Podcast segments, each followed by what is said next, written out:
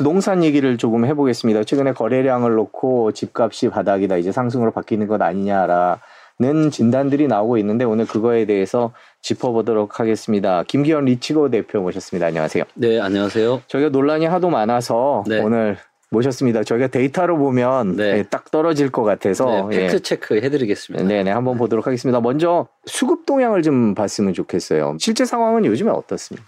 아, 실제 상황은 여전히 지금은 굉장히 부동산 시장이 약세라고 지금 수급 데이터는 이야기하고 있고요. 네, 이제 수급 데이터가 두 가지가 있습니다. 이제 매매 시장을 나타내는 수급 데이터가 있고 전세 시장을 나타내는 수급 데이터가 네. 있어요. 근데 이제 매매 시장의 수급 데이터는 뭐가 있냐면 지금 매도세가 얼마나 많은지 네, 그 다음에 사려고 하는 매수세가 얼마나 많은지를 알 수 있는 데이터예요. 네, 일단 서울을 한번 먼저 이제 많은 지역들이 있지만 네. 일단 전국 기준으로 한번 마- 보여드릴게요. 전국, 전국 기준으로. 기준으로요? 네. 요게 이제 전국 기준의 데이터입니다. 요거 네. 파란색이 매도세예요. 네, 그다음 빨간색이 매수세입니다. 네, 그리고 요 두 개를 합해서 만든 게요 매매 수급 지수라고 하는 데이터인데요. 네. 조금 자, 복잡해서 제가 설명을 드리면 요 오른쪽에 있는 네. 그래프죠. 네, 요 네. 그래프인데 이게 빨간색이 빨간색이 매수세. 예, 사려는 분들이 얼마나 그렇죠. 많은가를 보여주는 거고 파란색이 매도세. 팔려, 예, 팔려는 분들이 얼마나 많은가. 압도적으로 팔려는 파란색이 많네요 최근에. 예, 그런데 이제 파란색이 조금 줄어들었죠. 네. 예. 근데 요거 가지고 지금 얘기하는 겁니다. 음. 예. 근데 여전히 지금 역사적으로 봤을 때는 네. 굉장히 높은 수준이에요. 네. 그래서 지금은 여전히 부동산을 사려고 하는 사람보다는 팔려고 하는 사람들이 훨씬 더 많다. 음. 그러면 이게 어, 전국 말고 지역별로 봤을 때는 어떠냐면 네. 자 여기 이제 보시면 여기에 이제 십자선이 이렇게 있고요. 네. 요 십자선 요 요게 이제 100 100을 그어 놓은 건데 네. 딱 100인 지점이 매수세랑 매도세랑 똑같은 지점이에요. 네. 네. 지금 커서가 있는 한 복판을 말씀하시는 그렇죠. 요- 거죠. 여기요. 네. 네. 근데 이제 지금은 다 거의 다 왼쪽으로 다 붙어 있죠. 왼쪽에 왼쪽 밑에 쪽으로 붙어 있는. 그렇죠. 왼쪽으로 붙어 있다는 얘기는 뭐냐면 팔 사람이 많다라는 거예요. 왼쪽에 있을수록. 네. 예. 그래서 이제 보시는 것처럼 대한민국의 모든 지역이 지금 다 40보다 왼쪽에 있잖아요. 네. 그러니까 전부 다 다 지금 팔 자세가 여전히 많은 거예요. 음, 그러니까 사려는 사람보다 네. 어, 팔려는 사람이 훨씬 많다. 훨씬 많다. 사려는 사람이 많지 않다. 그렇죠. 네.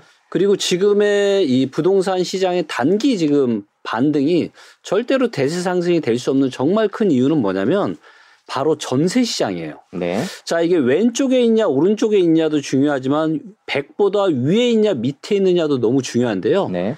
100보다 위에 있으면 전세가 공급보다 수요가 많은 거예요. 음. 그래서 전세가 수요가 많으면 전세 시장이 강세일 가능성이 많겠죠. 네. 그리고 전세 시장이 강세여야 매매 시장이 상승을 바라볼 수 있는 거예요. 네. 전세 실제 수요인 전세 시장이 약세인데 매매 시장이 강세로 돌아선 적은 역사적으로 한 번도 없었습니다. 그런데 지금 보시면 네. 대부분의 지역이 전부 다 100보다 밑에 있죠. 네, 이거는 네. 방금 봤던 거는 매매였고 이거는 전세. 그렇죠. 요 이제 Y축으로 보시면 100보다 다 밑에 있어요. 100보다 높이 있는 지역도 경남, 뭐 강원, 경북, 충북, 전남, 충남 정도인데 네. 100보다 높아봐야 조금밖에 안 높죠. 네. 요게 최대 수치가 200이거든요. 음, 그러니까 저 위에도 한참 공간이 한- 있는데 지금 그렇죠. 여기만 저희는 보고 맞아요. 있는 거고요. 그래서 이 한 110, 120 정도 이 정도로는 여전히 전세가 약세예요. 네. 그렇기 때문에 지금은 전국이 여전히 지금은 전세 시장도 좋지 못하다. 그렇기 때문에 지금 뭐 부동산이 뭐 단기 반등이 왔네, 다시 좋아지네 이런 거는 어, 굉장히 이제 일부 단지들의 이런 상승으로 인해서 착시 효과라고 보시면 되고요. 그리고 너무 단기 급락이 심했기 때문에 근데 여기에 이제 정부가 어, 특별 보금자리론이나 1월 3일 부동산 대책을 통해서 지금 단기적으로 부양을 했기 때문에 급락을 하는 게 살짝 지금 살짝 올라온 요 정도라고 보시면 되지 이게 다시 대세 상승으로 간다라는 거는 데이터는 절대 그렇게 이야기하고 있지 음. 않습니다. 수급 동향을 볼 때는 네. 하락 추세가 계속 이어지고 예, 있다. 여전히 지금 부동산 시장은 약세요. 자, 이게 네. 한번 제가 보여드릴게요. 우리가 부동산 시장이 강세였던 네. 뭐한 2020년 뭐 한 초로 한번 가볼게요. 한 네, 그때로 5월 달로 가볼게요. 가보세요. 궁금하네요. 어떤 네. 데이터가. 자, 그러면 이때는 보시면 100보다 다 위에 있죠. 모든 지역이 100보다 다 위에 있고 제일 낮은 데가 140이에요. 즉 이때만 하더라도 전세 시장이 굉장히 뜨거웠다라는 거죠. 전세 시장이. 지금 이게 그 가운데 점이 예. 오른쪽 밑에 있는 거죠. 예, 그러니까 다 오른쪽, 아까는 예, 예. 왼쪽 밑에 있던 게 그렇죠. 왼쪽 위로 다 올라온 장면이죠. 맞습니다. 네, 네. 그리고 이제 이 시장이 한창 뜨거웠던 2021년 뭐 한 초중반으로 가보시게 되면 네. 어떻죠? 100보다 130보다 다 위에 있고 네, 네, 네. 오른 100보다 오른쪽에 있는 지역들도 많죠. 십자선 여기 있습니다, 이제. 네, 이때 뭐 제주, 인천, 충남, 충북 이때는 뭐 그냥 사자세가 엄청나게 많았던 거죠. 네. 그만큼 전세 시장이 굉장히 좋았고 매매 시장도 여전히 좋았는데 지금은 보시면 이렇게 지금 상황이 안 좋아요. 지금 요 십자선이 여기 있습니다. 네, 왼쪽 밑에군요. 다 왼쪽에 있고 전부 다 다 밑에 있어요. 그러니까 저 십자선을 기준으로 정말 좋았을 때는 시계 방향으로 따지면 뭐 방금 봤던 건 12시, 네. 11시, 10시 이런 건데 지금 있는 데는 한 6시, 7시. 예, 6시, 7시면은 네. 진짜 안 좋은 거죠. 아, 그쪽 방향에 다 몰려 있다라는 네. 거군요. 네.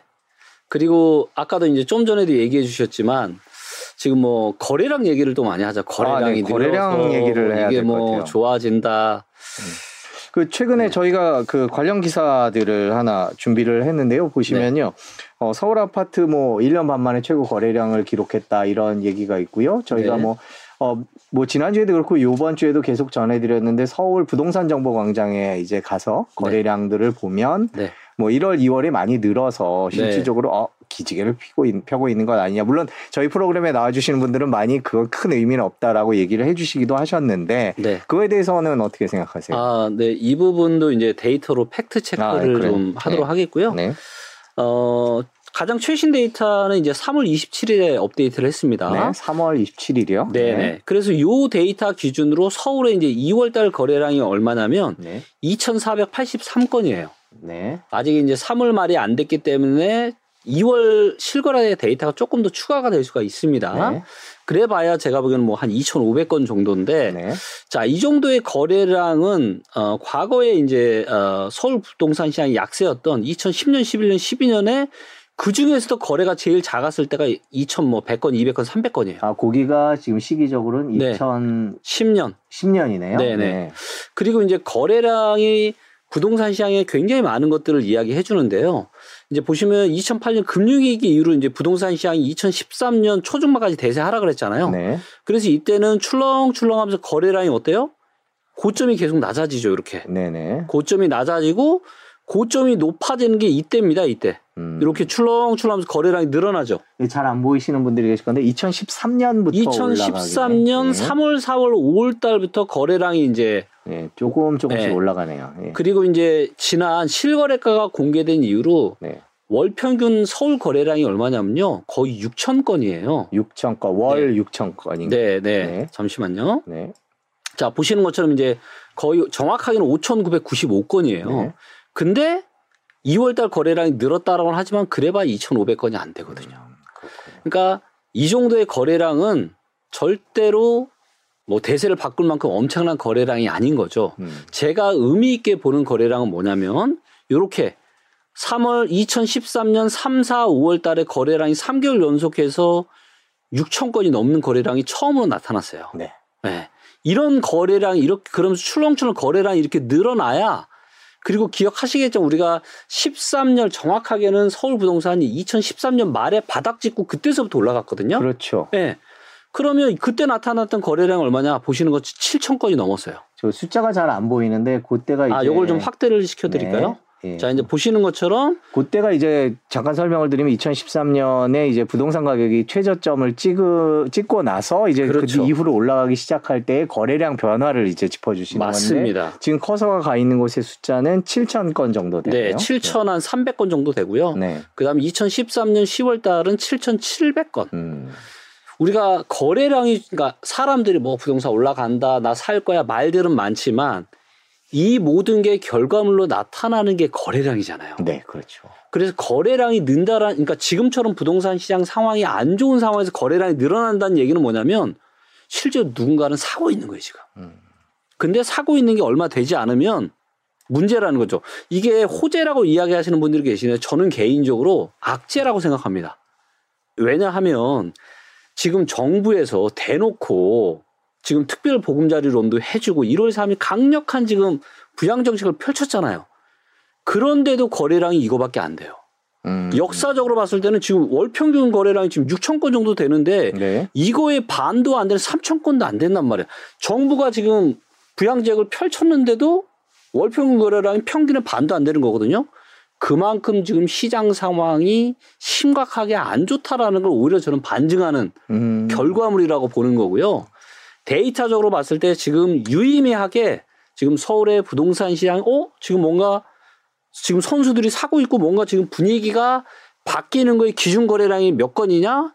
최소한 6천 건이 넘어야 되고 이게 1개월만 나타나면 안 되고 최소한 3개월 이상 6천 건 이상의 거래량이 나타나야 아, 이제는 뭔가 유의미한 시장의 판도를 바꿀 수 있을 만한 유의미한 거래량이 나타난다라고 저는 판단하고 있습니다.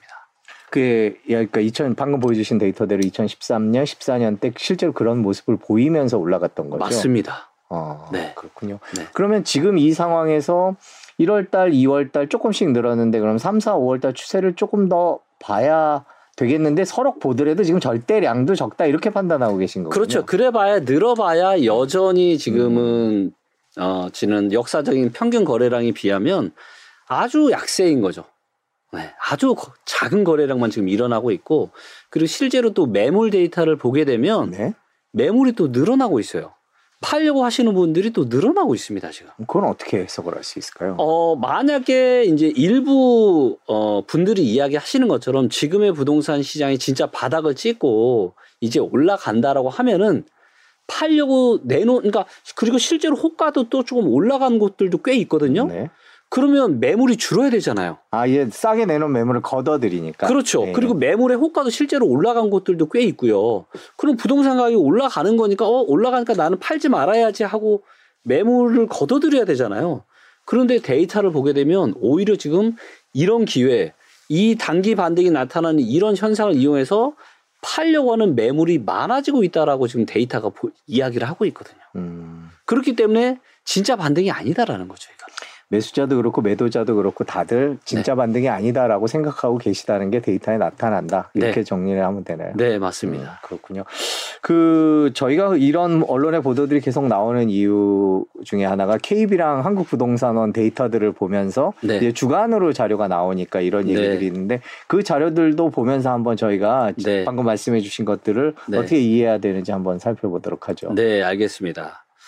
자, 그러면 이제 한국에서 이제 부동산 통계를 발표하는 네, 어, 기관이 두 개가 있습니다.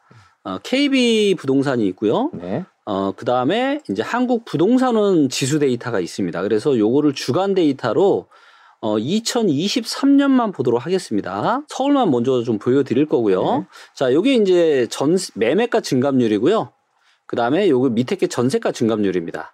오른쪽에 있는 표를 말씀해 주시죠. 네, 맞습니다. 오른쪽에 있는 표고요. 여전히 둘 다 지금 하락을 하고 있죠. 네, 마이너스인 거죠. 예, 매매가도 파란색이고 전세가도 하락.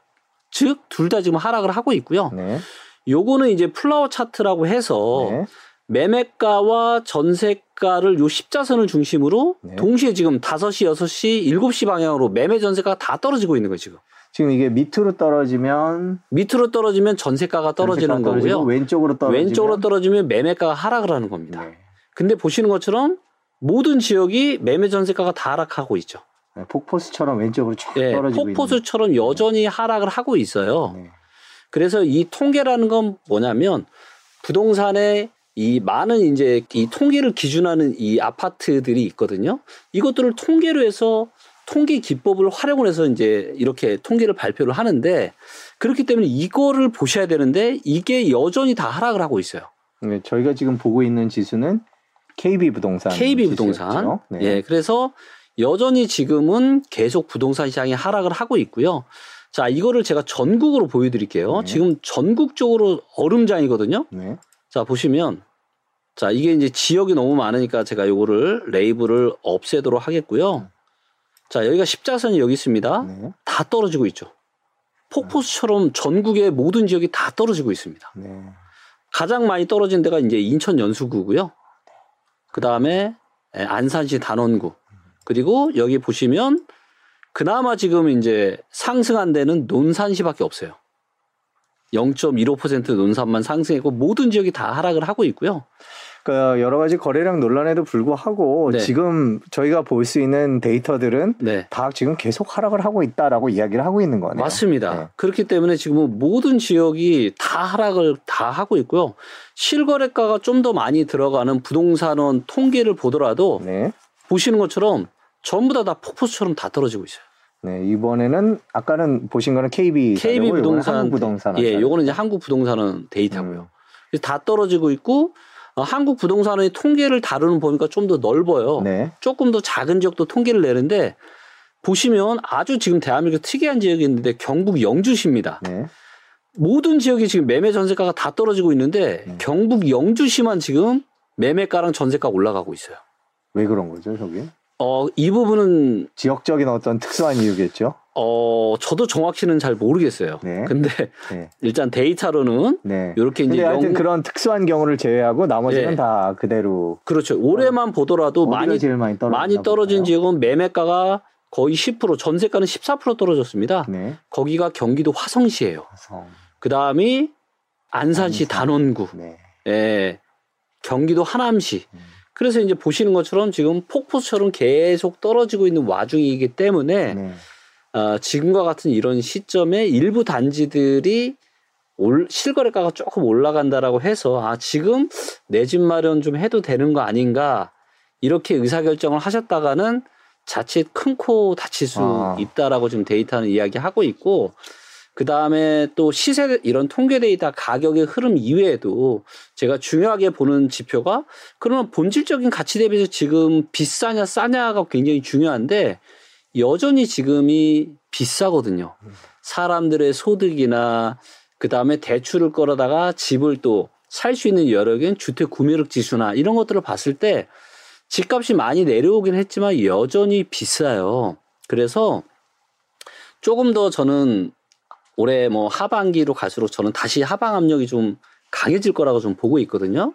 그래서 한 번 더 지금 하락이 남아 있다. 그리고 이 한 번 더 하락이 끝나고 나면 그때서야 우리가 진짜 바닥을 좀 논해 볼 수 있다 라고 저는 결론을 좀 내려볼 수 있을 음. 것 같아요. 그러니까 지금 잠깐 주춤거리고 는 있지만 하락 추세는 더 계속 될 것이고 네. 그런 게 한 번 더 이렇게 하락을 하고 난 뒤에 바닥이다가 아니라 그때쯤 가면 바닥인지 아닌지 한 번 논해볼 만하지 지금은 아예 그런 단계도 아니다. 지금은 절대 뭐 바닥일 가능성이 거의 뭐 거의 없다라고 보시면 됩니다.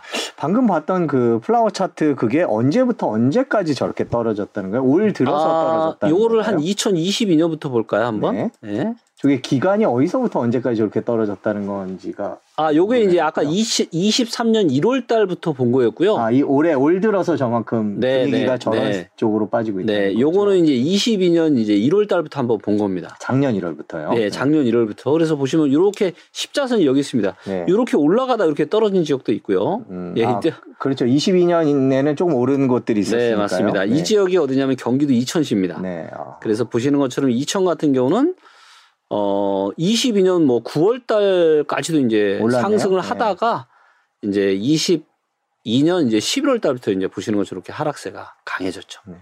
서울 지역은 어떤가요? 서울 지역도 네, 좀 서울만 한번? 따로 네. 한번 보겠습니다. 지역이 너무 전국으로 하니까 네. 너무 많으니까 그러니까 작년 초부터 보니까 올랐다가 떨어지는 게 쭉. 보여서 훨씬 더 네. 극명한 것 같긴 합니다. 근데 이제 보시면 아, 서울은 그냥 계속 서울은 이제 계속 그때부터. 떨어졌고요. 이제 네. 보시면 22년 이제 상반기까지만 하더라도 아주 아주 이제 미약하게 미- 네. 떨어졌는데 네. 매매 전세가 보시면 이제 한 중순부터 한 7월 달부터 하락세가 커졌고 요게 이제 11월 말에 12월 말에 이제 이 하락폭이 완전 극대화됐었죠. 음, 네. 그렇군요. 그러니까 2022년 5월, 6월, 7월 그때가 바닥이었다라는 얘기가 맞군요. 네. 그러니까 데이터를 봐도. 네, 네. 음, 그렇군요.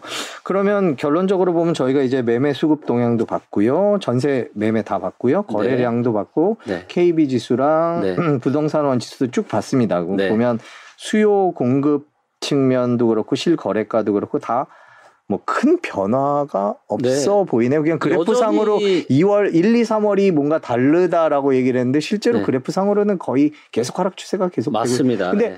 하락폭이 줄어든 거는 맞는 거죠. 지금 일단 예, 하락폭이. 줄어든 거는 맞고요. 또 네. 이제 어 이게 상승장이 온 거라고 또어 생각해 볼 수 있는 게 뭐냐면 네. 어 요게 요거는 이제 저 리치고 앱에 들어가서 이제 보여주는 단지별 화면인데 네. 제가 세팅을 얼마 어떻게 했냐면 최저 호가를 최근 3개월 증감률로 보여줘라고 한 거예요. 네. 1000세대 이상짜리 아파트만. 네. 여기 보시면 잠실 주공 5단지는요. 17.5%가 올랐습니다. 3개월 동안. 호가죠. 예. 네. 그리고 리센츠 엘스도 보시면 10% 이상 올랐고요. 호가가 이제 최저 한 20억 까지 떨어졌다가 지금 이제 최저 호가가 이제 23억 5천까지 올라갔거든요. 좀 오르긴 했네요, 실제로. 예, 실제로 올랐어요. 그러니까 야 이거 다시 오르고 있네. 이렇게 이야기를 하실 수가 있는 거죠. 실거래도 이제 거래된 부분들이 또 있습니다. 네. 23년 3월 7일에는 21억 7,850만 원의 11층이 거래가 됐어요. 음, 네. 이번 달이네요. 네, 네. 그래서 이제 보시면 2월 달에 이제 18억까지 거래됐다가 3월 달에 지금 21억까지 이것만 놓고 보면 지금 3억이 오른 거거든요. 어, 그러니까 아 이제 바닥을 찍고 올라가는구나라고 네. 생각하기에 딱 좋은 수, 맞습니다. 숫자가 나왔네요. 그렇죠. 그래서 이런 데이터를 보게 되면 지역적인 데이터를 보게 되면 어 이거 다시 바닥 찍고 올라가네 이렇게 생각을 하실 수가 있다라는 거죠. 음. 하지만 여전히 우리가 좀 더 거시적인 측면에서 보자라면 여전히 수급 상황은 역사적으로 봤을 때 아주 안 좋고 거래량도 시장이 반등이 일어났다라고 볼 정도로 보기에는 거래량도 여전히 너무 작고 그렇기 때문에 여전히 약세장이고 그 다음에 지금 시중에 만약에 이제 진짜 바닥 찍고 올라갔다 그러면 팔려고 하는 매물이 줄여야 되는데 오히려 지금 매물은 지금 늘어나고 있는 상황이고 음. 네. 그러니까 지금 방금 숫자를 보시는 이제 시청자분들은 어 그럼 저렇게 추세적으로 올라갈 수도 있지 않을까? 네. 내집 마련은 그쪽에 생각을 하셨던 분들이라면 그렇게 생각하실 수도 있을 것 같아요. 그럼 저게 맞아요. 올라가다가 다시 내려갈 거다 이렇게 예상하고 계신 거죠? 다시 지금 내려갈 가능성이 저는 많다라고 보고 있고 여기 이제 보시면 이, 이 옆에도 뭐 장미나 지금 어, 요런 아파트는 또 내리고 있잖아요. 아 그게 지역마다 지금 예, 아파트 단지별로 너무. 달라요. 네. 예.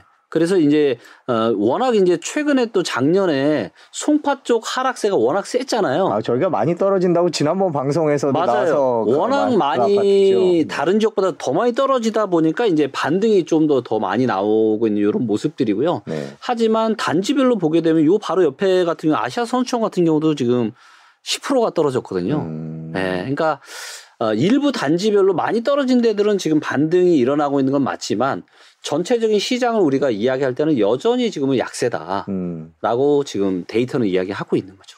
그러면 다른 지역도 아마 시청자분들 좀 궁금해하실 것 같아요. 저희가 지도를 좀 쭉 보면서 네. 그냥 편안하게 얘기를 했으면 좋겠는데요. 네. 강남, 노원, 뭐 네. 마포 이런 데를 한번 쭉 한번 아, 짚어볼까요? 그럴까요? 네. 그러면 일단은 어, 노원구 쪽으로 한번 네. 가보도록 하겠습니다. 저희가 나오실 때마다 이렇게 항상 짚어주시는 아파트들이 대표적인 아, 아, 파트들이몇 군데 있어서 네.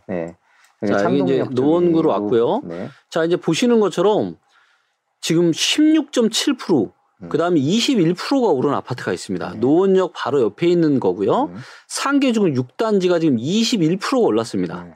24평이요. 그래서 한번 보시면 호가를 보시면 요렇게 지금 네.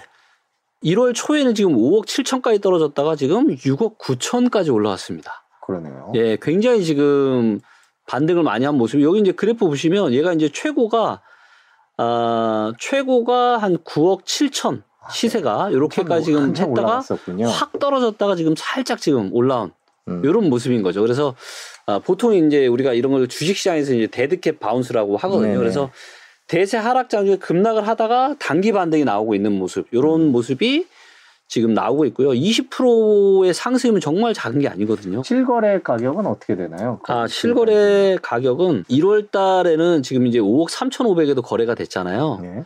5억 3,500에도 거래가 됐었는데 지금은 이제 6억 6천, 6억 음. 7천까지 이렇게 예, 거래가 되고 있는 모습입니다. 근데 지금 이것만 보면 아 네. 이게 좀 어떻게 바닥인가 아, 이제 좀 왜냐면 5억에서 지금 6억까지 올라갔으니까 맞아요. 그런 생각이 들 것 같아요. 그럼요. 예. 예. 근데 네.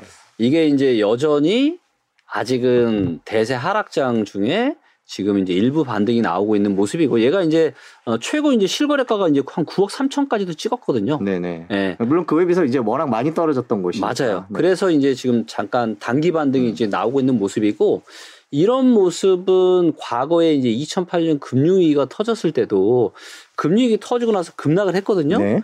그리고 나서 지금보다 훨씬 더 큰 반등이 나왔어요. 아 그때도 네, 네. 2009년에 훨씬 음. 더큰 반등이 나왔는데 결국은 2010년서부터 10년, 11년, 12년, 13년까지 대세 하락을 하는 이런 모습이 나타났었거든요. 음. 그렇기 때문에 지금 잠깐 단기 반등이 나타난다라고 해서 이게 또다시 지금 대세 상승으로 간다라고 생각하시는 거는 어 좀 굉장히 좀 조심하셔야 될 것 같고요. 지금 데이터가 이야기하는 바로는 저가 이제 굉장히 많은 것들을 중요하게 생각하지만 어 서울 기준으로 소득 대비해서 거의 뭐 27배까지도 올라갔었습니다. 이제 보시면 2021년 12월 달은 27배까지 올라갔어요. 네. 예. 근데 얘가 지금 24배 정도까지 떨어졌습니다, 지금. 음.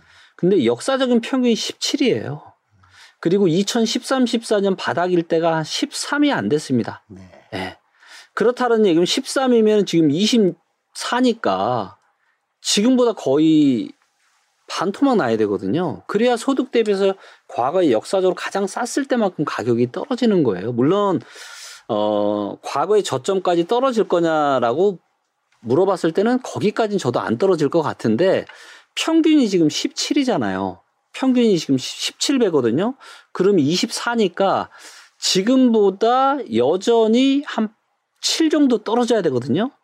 예, 그러면 지금 한, 한 30% 가까이 하락을 해야 역사적인 평균 정도 수준까지 떨어지는 거고, 물론 이제 집값이 떨어지고 소득은 올라가게 되면서 그렇게 한번 유출을 해본다라면 지금보다 한 30% 가까이는 좀 떨어져야, 못해도 20에, 20%는 떨어져야, 그래서 20에서 30% 정도는 떨어져야 우리가 아, 진짜 좀 집값이 싸다라고 의사결정을 하고 매수를 좀 하지 않을까 싶습니다. 그러니까 지금 방금 전해주신 그 보여주신 표는 소득 대비해서 네. 집값이 어느 정도 수준에 있는지를 그렇죠. 보여주는 건데 그걸 놓고 볼 때는 네. 아직도 여전히 비싸다라는 네, 걸 보여준다라는. 네. 말씀이신 거죠. 저희가 이제 아파트들을 쭉 보여드렸는데 이제 저희가 뭐 이제 최근에 올랐다는 것들만 보여드려서 그런데 네. 실제로 떨어진 것들도 많죠. 떨어진 보니까 것들도 굉장히 계속해서 많죠. 떨어지고 있는 그런 네, 것들도 네. 많죠. 그리고 이제 요거를 요거를 보시면 아, 지금 저희가 한번 그걸 볼까요? 크게 서울, 경기, 인천이 네. 전반적으로 어떤 색깔인지 아, 네. 여기 이제 보시면 좀 제가 네. 최근 어 위에 위에가 있고 밑에가 있는데 네. 위에는 월감 증감률, 네. 밑에는 주간 증감률로 해 놨어요. 네. 근데 이제 보시면 여전히 지금 다 하락을 하고 있죠. 네, 색깔이 파란색이면 다 파란색. 하락이고 예. 저희 프로그램 나와 주실 때마다 이렇게 지역별로 이렇게 쫙 그 차트가 뜨면 네. 저희가 이제 어떤 분위기인지 알 수 있는데 지금도 다 파란색이네요. 여전히 파란색 좀 더 디테일하게 들어가서 보시면 네, 다 파란색. 이렇게 봐도 다 파란색이죠. 네. 예. 지금 과천이 조금 반등 지금 주간으로 빨간색. 주간으로 죠 예, 밑엔 주간, 위에는 그렇죠. 월간. 월간. 네. 그래서 보시면 언뜻 봐도 수도권만 봐도 여전히 지금 거의 다 파란색이에요. 그래서 일부 올라가는 단지들도 있지만 여전히 지금은 에, 하락장이다라는 걸 명확하게 우리가 알 수 있는 거죠. 네, 저희가 뭐 아까 일부 올라가는 데를 보여드리니까 또 네. 너무 그것만 본 것 같아서 네. 한번 이제 전반적으로 어떤지 지켜봤습니다. 그 지금 이런 식의 논란이 얼마나 더 계속될까요? 이제 뭐 다시 하락을 시작하면 다시 이 논란은 잔잔해지면서 이제 또 얼마나 더 떨어질까 이게 화제가 될 텐데요. 네. 어, 앞으로 이제 올 상반기, 하반기 어떤 음. 식으로 진행될 거라고 전망을 하세요? 뭐 변수가 워낙 많으니까. 네, 변수가 이제 뭐, 어, 금리도 이제 변수고 여러 가지 경기도 변수고 또 올해 뭐 하반기에는 이제 경기 침체에 대한 우려의 목소리도 좀꽤좀 있잖아요.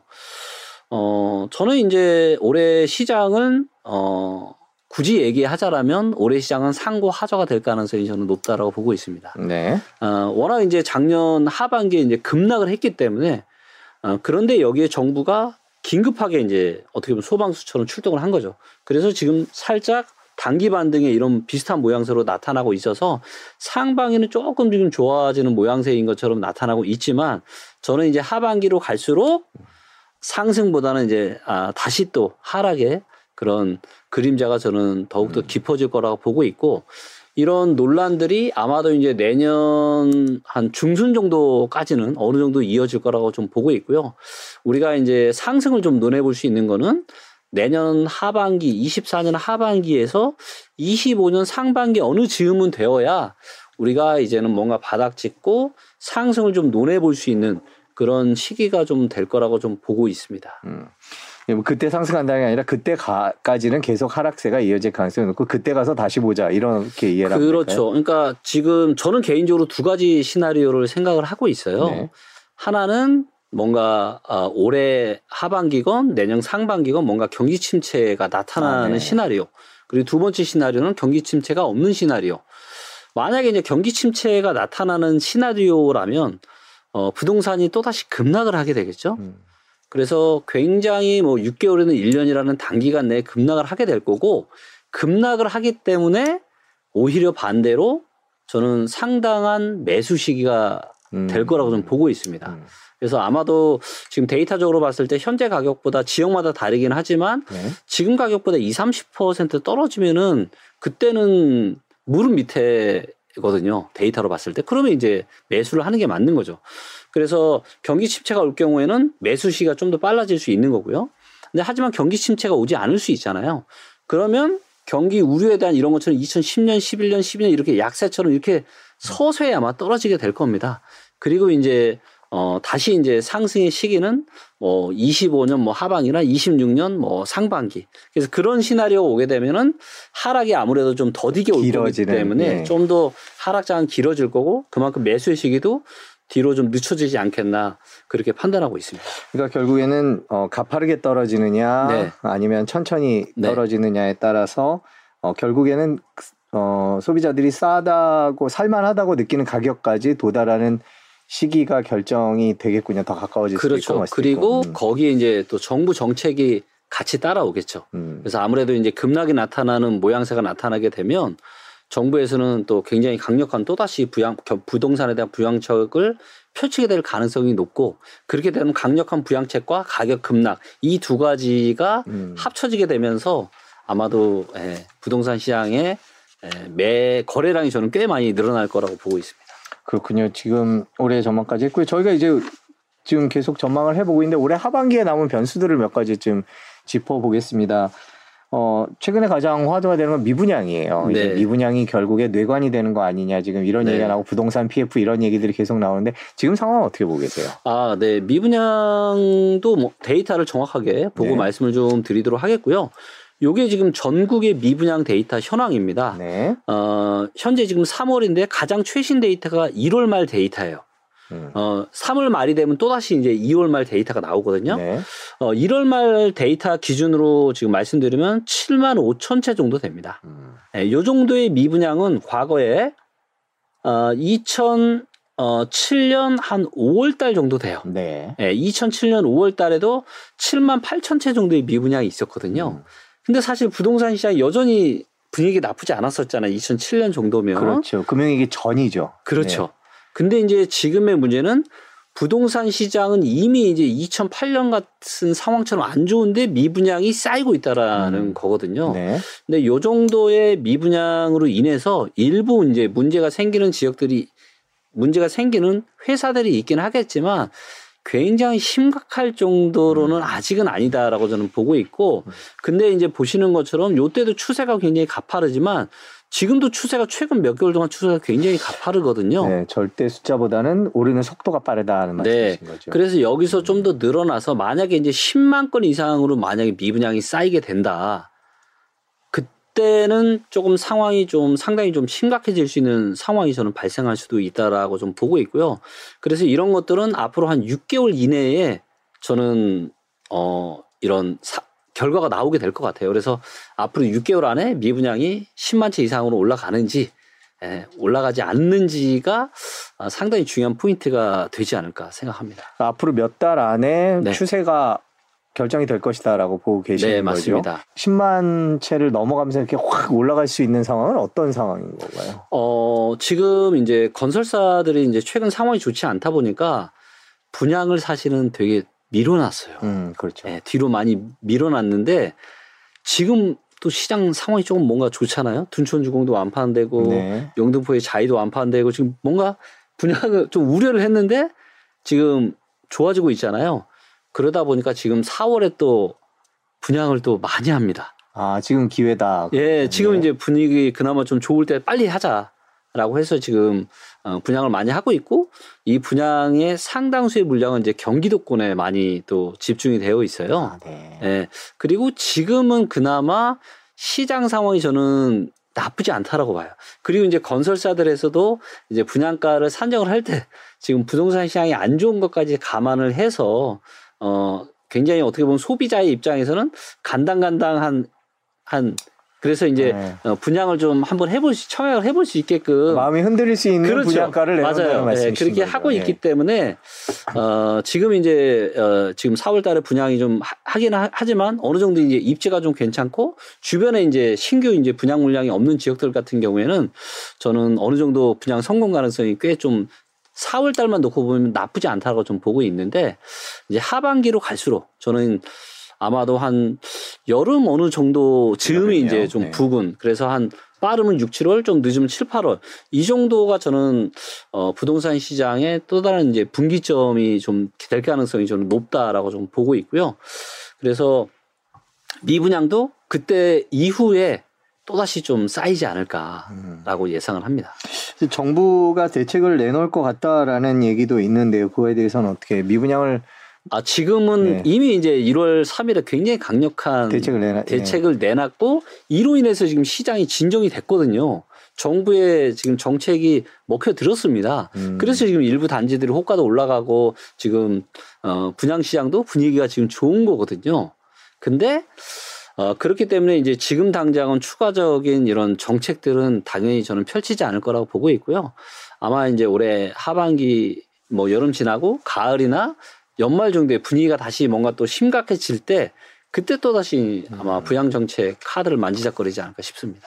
그 요번에 그 거래량이 출렁하고 이런 것들이 정부가 이제 특례로 돈을 이제 빌려 주면서 그러면서 그 돈으로 이런 현상이 나타났고 네. 그 돈이 곧 이제 뭐 소진이 되면 네, 다시 그렇죠. 하락이 시작할 거다. 어제 최상욱 애널리스트께서 네, 그 얘기 맞습니다. 해주셨거든요. 그거에 네. 대해서는 어떤 의견? 아, 네, 저도 계세요? 동의합니다. 예. 아, 아까도 말씀드렸지만 정부에서 안간힘을 지금 쏟아 부어서 했음에도 불구하고 거래량이 지금 서울 기준으로 지금 2,500건이 안 네. 되거든요. 네. 근데 역사적인 평균 거래량이 6천 건인데 그런 정책을 했음에도 불구하고 여전히 이제 약하고 근데 이런 정책 제가 알기로는 지금 특별보건 그게 이미 50% 이상 네, 상당히 많이 나왔죠. 소진된 네. 걸로 제가 알고 있는데 그렇다는 얘기는 이제는 여유가 그만큼 없다라는 거고 어 그런데 여전히 지금 우리 주변을 살펴보게 되면 물가가 지금 진정이 되지를 않고 있잖아요.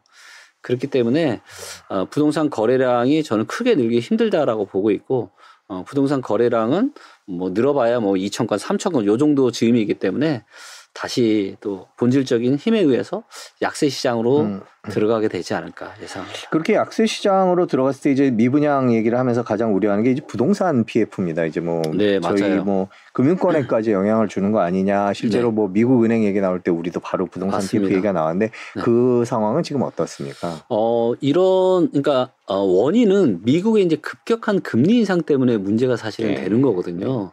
그래서 미국의 은행들이 지금 이제 망하고 이런 이유들이 결국 이제 급격한 금리 인상으로 인해서 보유하고 있던 미국 국채가 손실이 나니까. 근데 사람들이 예금을 찾아야 되니까 가지고 있는 걸 팔아야 되니까 그러다 보니까 지금 뱅크런 사태가 발생하고 은행들이 이제 망하고 이런 일들이 펼쳐지는데 이런 것들이 당연히 대한민국 부동산 PF 시장에도 당연히 지금 안 좋은 영향을 저는 계속 미치고 있다라고 보고 있고 어떻게든 지금 안간힘을 써서 버티고 있지만 어, 다시 이제 부동산이 지금은 이제 조금 이제 좋아지는 분위기니까 이게 살짝 수면 아래로 내려갔는데 아마 부동산 시장이 다시 이제 하락으로 들어가게 되고 미분양은 어, 10만 채 이상으로 쌓이게 되면은 그때는 부동산 PF 문제가 진짜 수면 아래가 아니라 수면 위로 올라올 가능성이 많다라고 보고 있고 그 굉장히 어, 중요한 징조 중에 하나가 뭐냐면 지금 이제 새마을금고 같은 경우에는 어, 지금 PF 대출을 22년이랑 23년에 더 늘렸어요. 음, 네.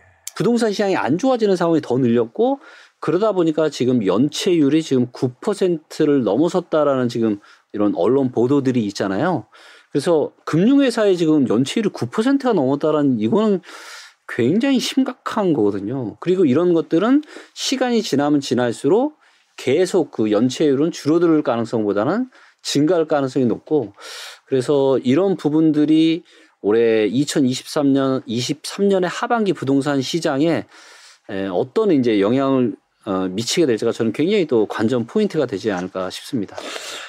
지금 상황에서 어떻게 될 거다라고 예상하기는 변수가 너무 많죠. 정부가 또 뭐 대책을 내놓을 변수가 많긴 있고요. 하지만 이제 좋아질 가능성보다는 안 좋아질 가능성. 안 좋아질 가능성이 이제 여전히 좀 많다고 보여집니다. 음. 네. 거기에는 일단은 미국이 기준금리를 23년까지는 낮추지 않겠다. 네네. 그리고 오히려 아직은 한 번 더 올리겠다. 지금 네. 이렇게 이야기를 하고 있잖아요.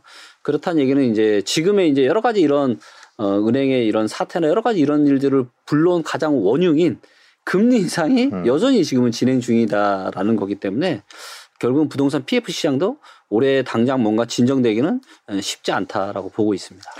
그 올해 하반기에 대, 위기론의 또 하나의 핵심 키워드가 역전세인데요. 네. 그러니까 지금 전세 만기가 되면서 네. 이제 전세값이 내려갔으니까 이제 그 전세값을 돌려주기 위한 뭐 집주인들의 얘기들이 맞습니다. 계속 나오는데 그 얘기에 대해서는 어떻게 아, 네. 예상하세요? 이 부분도 이제 정확하게 데이터로 보게 되면, 어, 2020년 초에 이제 코로나 버블이 터지고, 2020년 7월 말에 임대차 3법이 통과가 되면서, 이 하필이면 버블의 시기에 이게 통과가 되면서 전세가가 엄청나게 급등을 했거든요. 올라갔죠. 네. 그리고 이 급등이 언제까지 이어졌냐면, 2022년 가을 정도까지 이어졌어요. 네.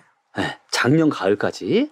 그러면 이제 만기가 2년인 일단은 4년이긴 하지만 2년 뒤에는 뭐 제- 어, 예, 예, 갱신을. 뭐 안 해도 되니까.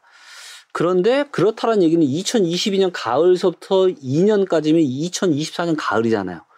그때까지는 여전히 집주인 입장에서는 역전세로 인해서 돈을 내줘야 되는 거예요. 음. 지금의 이제 전세가 여전히 유지가 된다는 가정하에 그러면 이제 2024년 가을까지는 예, 집주인들 입장에서는 계속 뭔가 지금 돈이 나가야 돼요. 돈이 나가야 되는 이런 네. 입장이고 그러다 보니까 이런 것들이 부동산 시장에 다시 온기를 불어넣는 게 아니라 오히려 이제 약세를 만드는 그냥 어 주요 원인 중에 하나가 될 수 있잖아요.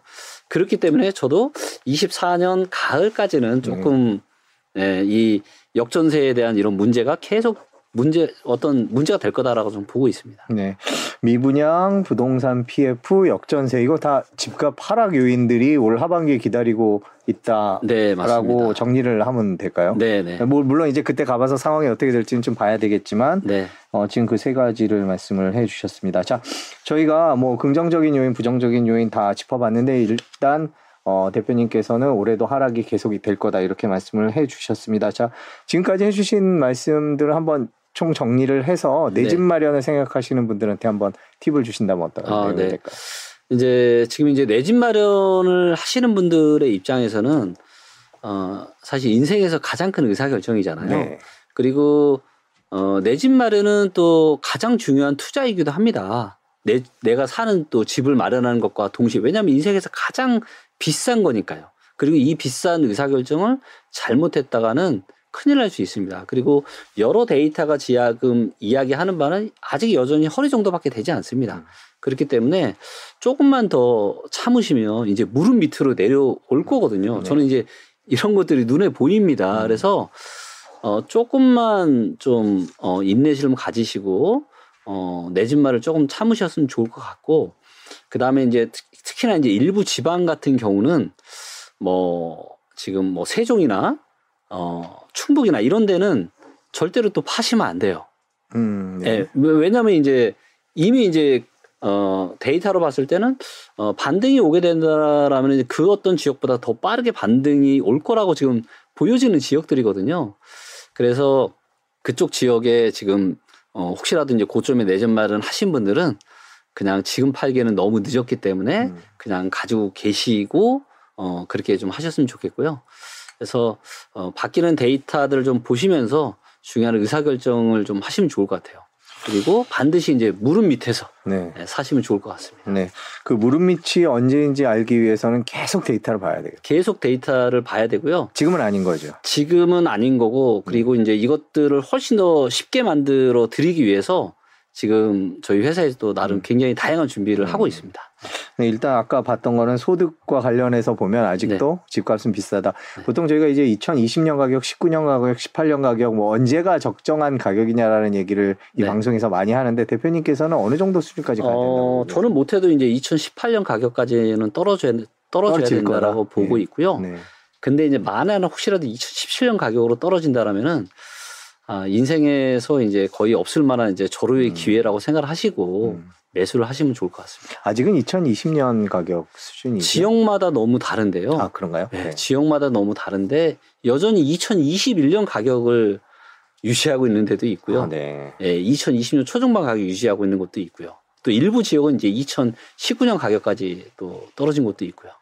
그렇군요. 이게 뭐 내 집 마련을 원하는 지역을 직접 자기가 원하는 집을 집이 어느 정도 가격 수준인지 다 일일이 체크해야 되는 지금 그런 상황이군요. 뭐 일괄적이라기보다 좀 그렇죠. 지금은. 이제 그리고 이제 워낙 이제 데이터들이 다 잘 공개가 되어 있으니까 네. 내가 원하는 그런 아파트들의 이런 가격 데이터들을 보게 되면 아 이제 한 2018년 정도 가격이면 아 이제 좀 사봐도 되겠구나. 음. 그리고 2017년 가격이면 야 이거는 어 별로 이제 없을 초래 매수 기회구나라고 생각을 하시면 될 것 같아요. 네, 그렇군요. 네, 뭐 저희 전반적인 시장이 요즘에 약간 해석에 있어서 혼란스러운데 저희가 그 저 데이터 상황은 어떤지 오늘 리치고 김기원 대표 모셔서 얘기 들어봤습니다. 뭐 상황이 계속 변하니까 또 모셔서 얘기 듣도록 하겠습니다. 오늘 긴 시간 고맙습니다. 네, 감사합니다. 경제자유살롱에서 첫 오프라인 경제 콘서트를 준비했습니다. 오는 4월 22일 토요일 저녁 6시부터요. 내 집 마련은 언제쯤 하면 좋을까라는 주제를 가지고 저희 프로그램에 자주 나오시는 부동산 전문가 네 분을 직접 모셔서 현장에서 직접 얘기를 들어보는 그런 자리를 마련을 했습니다.